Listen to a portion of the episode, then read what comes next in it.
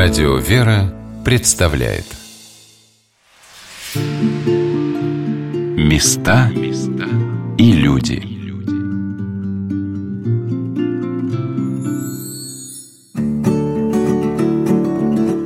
Здравствуйте, у микрофона Ольга Королева, и я продолжаю рассказывать вам о городе Красный Холм, что на северо-востоке Тверской области – в первой части программы мы познакомились с историей поселения и узнали, что в 1518 году калужский князь Семен Иванович пожаловал эти места в дар Антониеву монастырю. После этого село начало быстро расти и развиваться, и к концу 18 столетия стало городом под названием Красный Холм. Сегодня Краснохолмский Свято-Николаев монастырь находится в трех километрах от города, в деревне Слобода и возрождается из руин – Ему присвоен статус архиерейского подворья и одновременно статус объекта культурного наследия федерального значения. Руководит реставрационными работами настоятель обители и иеромонах Силуан Конев. Как и в какой момент сюда приходит Антоний Краснохолмский? Это 461 год. Есть, э, остался летописец, э, написанный чуть позднее, записанный чуть позднее, сведения о том, что в 1461 году сюда пришел преподобный Антоний Краснохолмский. Причем вот интересное такое в этом, в этом отношении э, событие, что обычно, как, как это вот бывает, преподобные ищут какое-то место для, там, в 15 веке для своих подвигов. И выбирают вот где-то лучше, где-то хуже. А вот я смотрел описание святых, э, вот так, чтобы человек шел, шел, шел, и вдруг какое-то обстоятельство жизни его заставило остаться в этом месте, такое, по-моему, не случалось, ну, по крайней мере, я не читал. А какая-то болезнь случилась с ним, вот описывается в летописце, он с заболел с Антонием, да, видимо, тяжело или легко, а после болезни решил остаться в этом месте. И вот э, местный боярин, э, Нелидинский Милецкий, встретил его, Афанасий, и дал возможность поселиться на, на земле. Сначала часовня, скорее всего, была находилась чуть в стороне, может быть, от этого места, а потом вот в этом месте построили часовню на территории монастыря, уже нынешней, нынешней территории монастыря, небольшую часовню. Начал собираться братья, и преподобный Антоний не, не дожил до, до строительства Никольского собора. Он только при э, закладке этого собора был. 1481 год, то есть через 20 лет после прихода преподобного Антония начали строить собор. Преподобный Антоний скончался, его здесь похоронили где-то рядом с собором, будущим строящимся. Вот, а достраивал их э, собор уже другой преемник. А что мы знаем об этом святом еще? Ну, преподобный, мы совсем мало что знаем. Пришел он с Киева Белозерской страны, э, то ли с Киева Белозерского монастыря, то ли с Ферапонтова, с севера России. Вот. И, собственно говоря, сведения о брате малочисленны, да. Знакомство с Афанасием Милецким Елецким тоже, в общем, описывается, но не более того. То есть подробностей никаких, ни, более, более ничего не известно. Один из святых, наверное, который мы по жизнеписанию, которого совсем мало чего, чего можем знать. Рассвет Антониевой обители пришелся на 15 и 16 века. Монастырю покровительствовали боярские и дворянские семьи – Тютчевы, Шереметьевы, Нелединские, Милецкие, Милюковы, Бутурлины, князья Щербаковы. В 1764 году, когда по церковной реформе Екатерины II у монастырей отбирались земли и вотчины, Антониев монастырь отнесли к числу штатных второго класса. Четыре с половиной тысячи монастырских крестьян стали государственными – а земли монастырю оставили 30 десятин, что примерно равно 30 гектарам. Обители полагалось 17 человек братьев и столько же служителей, в том числе один подьячий. После революции 1917 года монастырь разделил участь многих русских обителей, был закрыт и разрушен. И вот в 2014 году э, монастырь передали, здание монастыря передали архиерейскому подворью. Передали объекты монастыря, их 10 разных объектов, где-то это фундаменты. Пытаться считать, но их не найдешь. Ну вот, например, вот фундамент колокольни. Вот он где-то здесь. То есть яма? Нам передали. Ну, где-то, ря- где-то рядышком, где-то рядышком, не с угу. Чуть подальше. Сегодня монастырь восстанавливается, можно сказать, переживая свое второе рождение. При входе мы видим корпус, э, братский корпус над въездными воротами 17 века. Видите, осталось Четыре стены здания. Он самый, наверное, сохранившийся из всех корпусов, которые у нас есть. Утрачена только крыша, верхнее перекрытие. Вот. Он в 17 веке построен э, на территории монастыря. Вот то, что нас встречает при входе.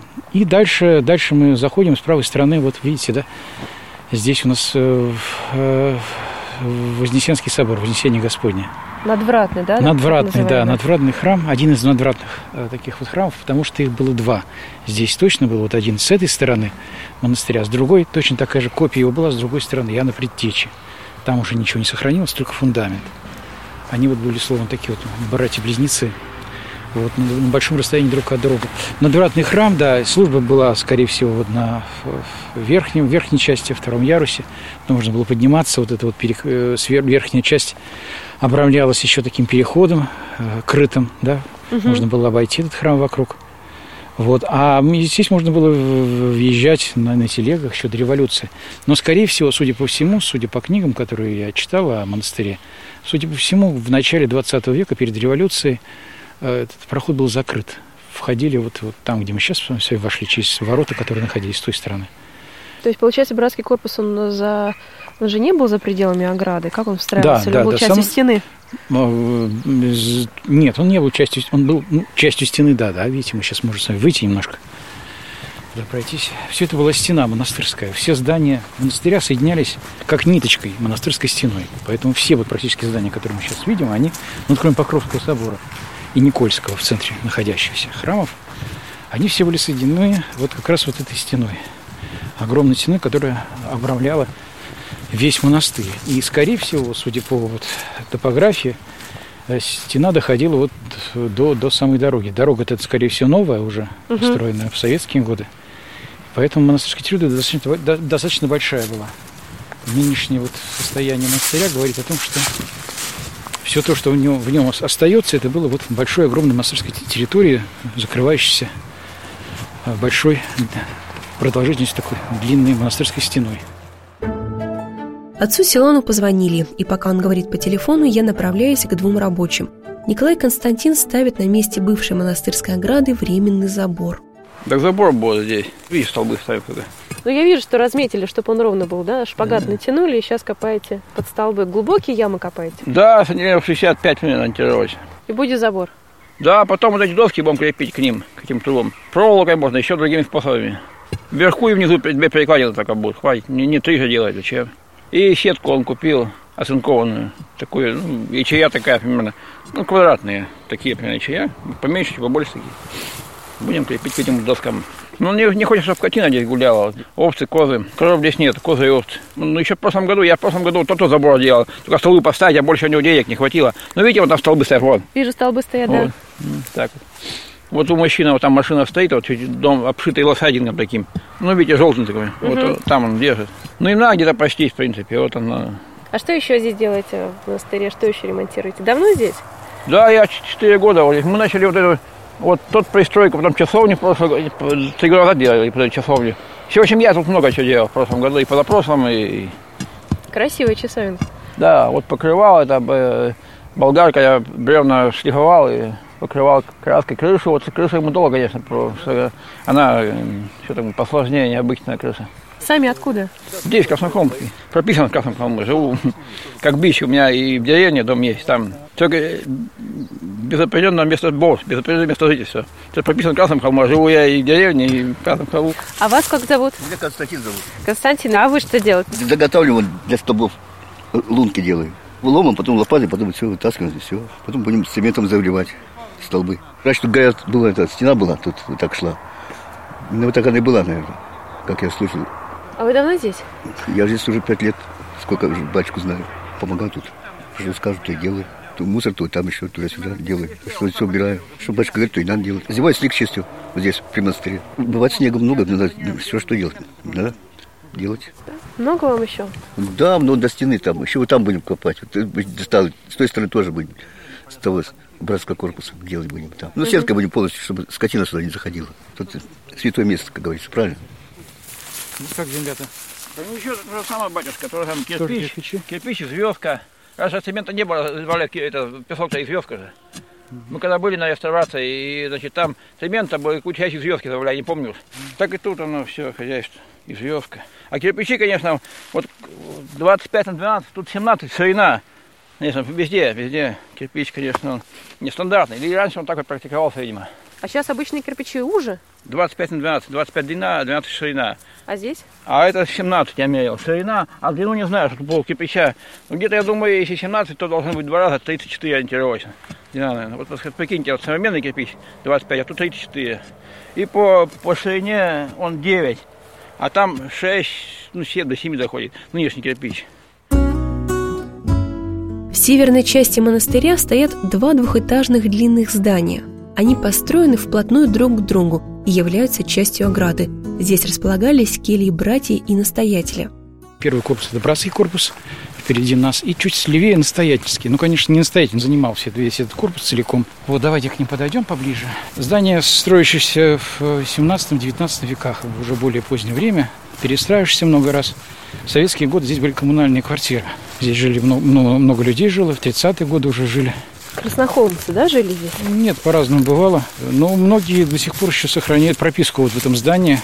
Правда? Да, так и написано. Это немножко называется по-другому. Не Краснохолмский монастырь назывался, это по-другому было называлось. Но в этом месте, вот в этом здании до сих пор еще прописаны люди. Хотя давно здесь не живут. Давно уже не живут, да. Есть такие вот арочные. Оконные проемы, да. И оконные проемы, и э, арочные потолки такие вот старые, 17-18 Можно заглянуть? Ну, заходите, нужно. Осторожно заглядываю внутрь. Крыша прохудилась, межкомнатные перегородки сломаны и почернели, пол местами провалился. И перед братским корпусом стоит табличка, строго-настрого запрещающий проход, чтобы местные мальчишки не лазили в аварийное здание, говорит отец Силан. А что еще было в настоятельском корпусе, если не только настоятельский покой? Ну, здесь было очень много служб разных, поварских, э, кладовые были. Братья жила в разных местах. Братья была небольшая, в монастыре всегда. 20, 20 с небольшим человек. Мгм. Вот, поэтому кельи занимали не так много места. И братья, ну, предположить, что она жила в каком-то одном корпусе, мы только можем предположить в большей степени. Здесь такой вот он оформленный колоннами вход, колонны наполовину разрушены, видно. Видите, здесь еще можно было войти года два назад, к сожалению, здесь начинает разрушаться перекрытие. Можно было пройти туда, и в башне можно было пройти. Это угловая башня. Это угловая башня, да, Ограды. монастырская ограда. Она сохранилась одна из многочисленных башенок, которые были по периметру всей ограды, не только на углах, но и их было достаточно много. Сохранилась одна из них почти целиком. Утратилась только навершие, такое круглое, красивого вида. Она хорошо смотрится с воды особенно. Сегодня на волнах Радио Вера мы рассказываем вам о Тверском городе Красный Холм и Краснохолмском Антониевом монастыре. Рядом с братским корпусом обители стоит небольшая деревянная часовня. Она совсем новая. Первую литургию здесь отслужили осенью 2018 года. Но самую древнюю и ценную с исторической точки зрения постройку обители, каменный Никольский собор, закрыли в специальный деревянный короб. На первый взгляд кажется, что посреди монастыря вырос большой дощатый амбар. Отец Силон снимает с дверей замок. Сделали такие настилы, чтобы можно было Сделали тут передвигаться. Да, сделали настилы до верха, до самого верха, даже еще выше. Три стены собора. Все, что осталось. Мы с вами с восточной стороны зашли. Вот видите, здесь стены восточной нет. Есть только западная, северная и южная стены собора, сохранившиеся почти до, до своего завершения. И собор был построен в 1461 году. Дата начала постройки, окончания 80-е годы 15 века. Но он не был расписан в это время, скорее всего, по тем данным, которые есть, и расписан только в 17 веке. Роспись ярославских мастеров была сделана. Фрески, которые остались уже в таком вот виде, совсем плачевно, потому что мало что осталось. Но они даже сейчас проступают такие яркие местами. да? Можно и иконографию, да, узнать, уже их исследовали, специально зафиксировали, то есть мы, по крайней мере, знаем точно, как их можно будет восстановить, если, если в случае, если они будут дальше утрачиваться. Трещины закрыты специальным составом. Ну, трещина, трещина так это временный такой, да, что просто влага туда не проникала. На самом деле это будет, конечно, все более основательно делаться. Ходим по деревянным дорожкам внутри собора. Повсюду стоят строительные леса, а под самой крышей амбара летают и кричат птицы. Собор был не очень большим по размерам, видите, такой маленький собор 15 века, и при всем при этом, да, он был не очень э, светлым. Малое число окошек, и судя по тем данным, которые у нас сохранились, э, он был такой полутемный, где окна не так хорошо освещали все пространство собора.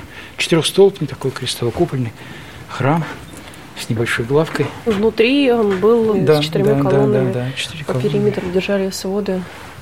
А вот эти вот дырки в стенах, углубления, что это? Ну, вот эти углубления, это, видимо, скорее были для иконостаса, да, вот эти вот, вот, вот ну, большое углубление, вот, например, вот это вот.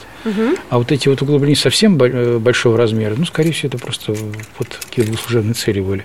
Часто в таких стенах хранилась и казна монастыря. А что происходит с собором дальше? То есть конец э, 15 века он построен. Построили здесь, начинается богослужение, центральное богослужение монастыря, здесь служило братья, но перебиралась на зиму она, скорее всего, в рядом стоящий Покровский собор. Раньше он имел наименование Дмитрия Солонского, потом был перестроен и стал называться Покровским, в честь Покрова Божьей Матери. Вот этот собор был летним, здесь служили летом, осенью, весной, а зимой вот служили рядом тоже разрушенном, две стены которого осталось в соборе Покровском. В какой момент был разрушен Никольский собор? 30-е годы. 30-е годы 20 века я пытался найти в газетах, листал газеты, был в архиве, в- О, чуть не провалиться. Но, к сожалению, не нашел точных данных. Нигде не нашлись точные данные. 30-е годы, 35-й, 6 уже он был разрушен. Вот в середине 30-х годов разрушения уже были достаточно основательные. Даже в таком разрушенном виде Никольский собор производит сильные впечатления. Довершает картину каменная резьба на фасадах собора. Дверные проемы украшают сложные арки с колоннами. Каменная Красивые. резьба красивая, очень необычные лож- ложечки такие, да, дыньки. Но считается, что в- есть предположение, что в середине 15 века здесь участвовали итальянские мастера или те, кто учился у итальянцев, потому что это время как раз строительства соборов в Москве, кремлевских, и там участвовали итальянские мастера. И вот кто-то из них или учеников их мог оказаться здесь в 15 веке. Ну, это вполне вероятно, потому что это сейчас это большая глубинка, а тогда, тогда это часть России была. И вряд ли кто-то считал его глубинкой, очень далекой. Хотя это было далековато от Москвы. Неподалеку от Никольского собора стоит Покровская церковь. Две полуразрушенные стены – вот и все, что от нее осталось.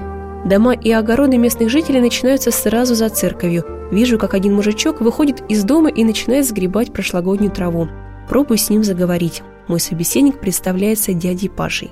Рады, что восстанавливают монастырь? Ну, конечно, хорошо, неплохо. Чем плохого? Старину зачем рушили? Видите, было, вот я здесь уже живу 40 лет. А 40 лет назад э, что здесь было? Что здесь было? Это все было заселено.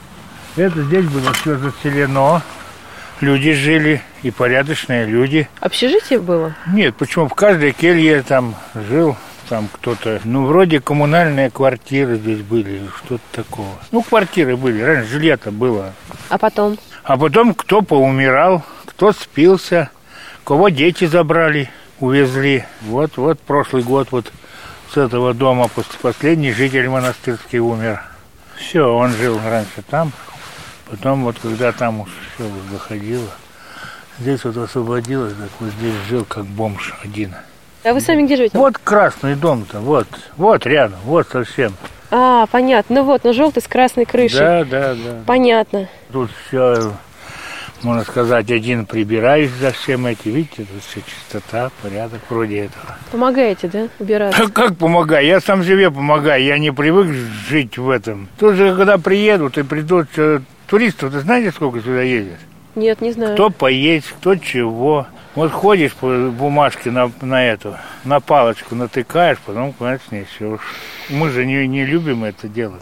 Вы здесь родились, получается? Нет, я родился в чем другом месте. Женился и переехали мы с женой сюда, в Красный Холм.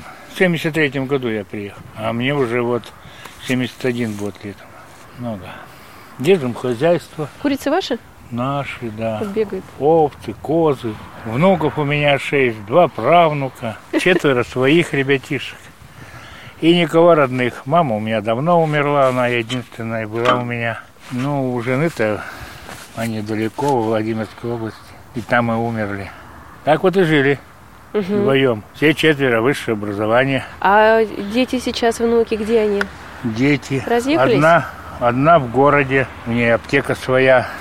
Одна учительница в Твери, другой в пожарной части, начальник караула. Ну, у него тоже свое дело. В Красном холме, да? Да, здесь в Красном холме. А одна со мной живет, работает в Доме культуры. Дядя Паша оказался даже более словоохотлив, чем я ожидала, и я расспрашиваю его о здешних местах. Вот церковь есть в Слободе, вот там. Вот по асфальту как пойдете туда, за дорога идет на, на Бежеск, на, на Тверь, вот это. Там дальше будет Санковский район, Ярославская область, здесь вот 40 километров. Граница Ярославская и Тверской. Угу. Вот здесь монголо-татары были, на сети-то читали, наверное, было сражение. Побоище было, наши бились, но татары нас одолели, а собирались тут это. На сети битва была, везде в истории. Там, везде. То есть это и вот книги. здесь, в этих местах? Это да, вот в этих местах, вот в той стороне, вот туда. Это грунт весь насыпной. Вот если копать будешь, вот я копал тут яму, вот картошку. Так, метра полтора еще насыпного грунта идет, а потом только пошла материковая там глина. А вот зачем насыпали? Ну, делали возвышенные для обороны, здесь же стены стояли. Все было огорожено. Монастырская стена и очень толстая. А здесь вот речка Могоча. Глубокая? Да, да нет, она здесь только еще вот туда, может, километров 10 она только берет начало. А так она впадает в Мологу, а Молога впадает в Волгу, в Рыбинское водохранилище. Рыбинское водохранилище, слышали? Да. Ну, ну ладно, работайте, я пойду дальше. Спасибо. Церковь, о которой рассказал мой новый знакомый, это храм преподобных Засимы и Савати Соловецких в соседней деревне Слобода – и именно там настоятель Краснохолмской Николаевской обители и иеромонах Силуан Конев совершает основные богослужения. В самом же монастыре каждое воскресенье служится молебны с акафистом святителю Николаю и преподобному Антонию. Приезжаем в Слободу вместе с отцом Силуаном. Через дорогу от храма вижу необычную детскую площадку. Ее соорудил один из местных жителей – Сколько отсюда получается до монастыря? Метров пятьсот? Ну, метров шестьсот, так 600, мы считаем, да? считал примерно. А тебе напротив э, храма импровизированная детская площадка из покрышек автомобильных. Ну, она сделана э, как площадка для подготовки космонавтов. Правда? Ну, там можно закружиться, и потом только с хорошим здоровьем можно выдержать все эти испытания, которые там можете посмотреть поближе. Она является тоже одной из достопримечательностей ну, такой красного Холмского района. Там очень необычно, если посмотрите, там какие-то страусы или аисты, которые держат в клюве там, ключ какой-то. В общем, там это просто такой авангард, сельский авангард, и применение к площадки очень интересно. На мой вопрос, много ли прихожан у храма, отец Силуан отвечает, что население Слободы всего несколько десятков человек, поэтому кроме местных приезжают еще из соседних деревень и из Красного холма. Одна из прихожанок, Галина Ивановна, добирается как раз из города. Я хожу вот в Слободу к Силуану нашему. Далеко идти? Километра три. Но мы как бы тут собираемся, Силуан нам на выходной дает автобусик, мы ездим. Вот, а так вот мы все собираемся, ну там кучками едем на такси. Храм у нас хороший. Тоже вот, как вы скажете, уютный. Я вот прихожу в храм, ну вот же свечки горят. Вот другой раз даже кажется, если бы не выгнали, я бы осталась ночевать. Мы тут с Олей стоим с одной знакомой. Говорю, Оля, вот у нас все ездят там по монастырям везде, да, но я так иногда тоже езжу. Конечно, там неописуемо. А у нас бедный храм, но очень приветливый и уютный. Вот так бы так и сидела бы, и ночевать осталась. Вот как-то весело у нас. Но у нас отец Силуан очень хороший. Мне очень нравится там, очень нравится. Я с удовольствием хожу. И вот у нас ячейка такая, вот настоящие братья и сестры. Вот семья, вот кого-то видишь, вот как-то вот только придешь, вот обнимемся все. Ну, как-то я вот, меня как вот словно полюбили, семейка. Вот каждый обнимет, подойдет. Приятно вот хожу. Как-то вот уже все, я говорю, я не могу его ни на какой храм поменять. Первая деревянная церковь святых Засимы и Савати на этом месте появилась еще в конце 17 века, а уже потом поставили каменный храм с большой трапезной и колокольней, рассказывает отец Силуан. И сама деревня Слобода когда-то называлась Изосимова по имени преподобного Засимы. Да, этот храм у нас тоже является частью Краснохолмского Свято-Николаевского архиерейского подворья. Вот, но мы пока своими силами здесь пытаемся что-то сделать потому что храм не федеральный. не федеральный памятник, он памятник областной, областного значения. А что здесь в советские годы было? Здесь была такая организация, которая «Прокат кинопленки». В советские годы во всех клубах, селах да, показывали кино в воскресенье, в субботу, в праздники. А сюда это была организация, которая занималась прокатом. То есть все собирали, вся пленка сначала привозилась, и отсматривали, реставрировали, и отдавали местные дома культуры, там десятки домов культуры. Там они смотрели, потом это все собирали обратно и отвозили в центр, в Тверь или в Москву. Вот поэтому благодаря вот тому, что здесь находился, прокат вот этой кинопленки, бухгалтерии, организации, которая все это, все это делала, благодаря этому сохранился этот храм вот таким, таким способом. Если бы что-то было другое, вот, например, я знаю один из храмов, там хранились удобрения, удобрения какие-то, да, и поэтому храм был пропитан, даже штукатурка, все было пропитано этими удобрениями. И для того, чтобы вывозить их, сломали стену храма, например. Вот так должен был заехать туда, погрузили и выехать. И вот сломали стену храма, сделали огромные ворота для въезда трактора. Вот, а у нас пленка, и плюс пленка было проще. Перед возвращением в Москву еще раз заезжаем в Красный холм. В воскресной школе на стареньком пианино стоят картины. Несколько лет назад художники из Санкт-Петербурга, Москвы, Вологды и Пензы одновременно приехали и нарисовали Краснохолмский монастырь. Мне запомнилась работа Анны Щеглевой – на картине на переднем плане женщина копает огород, а сразу за ним возвышается монастырская церковь. На дворе весна, небо ясное, и даже полуразрушенный храм не выглядит так мрачно. Картина вселяет надежду, что однажды весь монастырь восстановит, пусть для этого и придется немало потрудиться. Я, Ольга Королева, с вами прощаюсь и передаю слово настоятелю Краснохолмского Николаевского Антонио монастыря и иеромонаху Силуану Коневу – без духовной жизни людей вся жизнь человека будет потеряна, и ничего в ней не будет интересного, радостного и замечательного, по-настоящему замечательного, если не будет духовной жизни. А духовная жизнь – это основа всего, что мы ценим, любим, на что надеемся. Вот поэтому без духовной жизни нам никуда, а не будет святынь, не будет мест, где мы молимся Богу.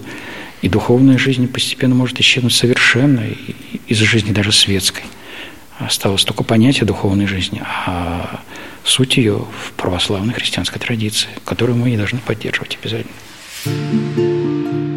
Места и люди.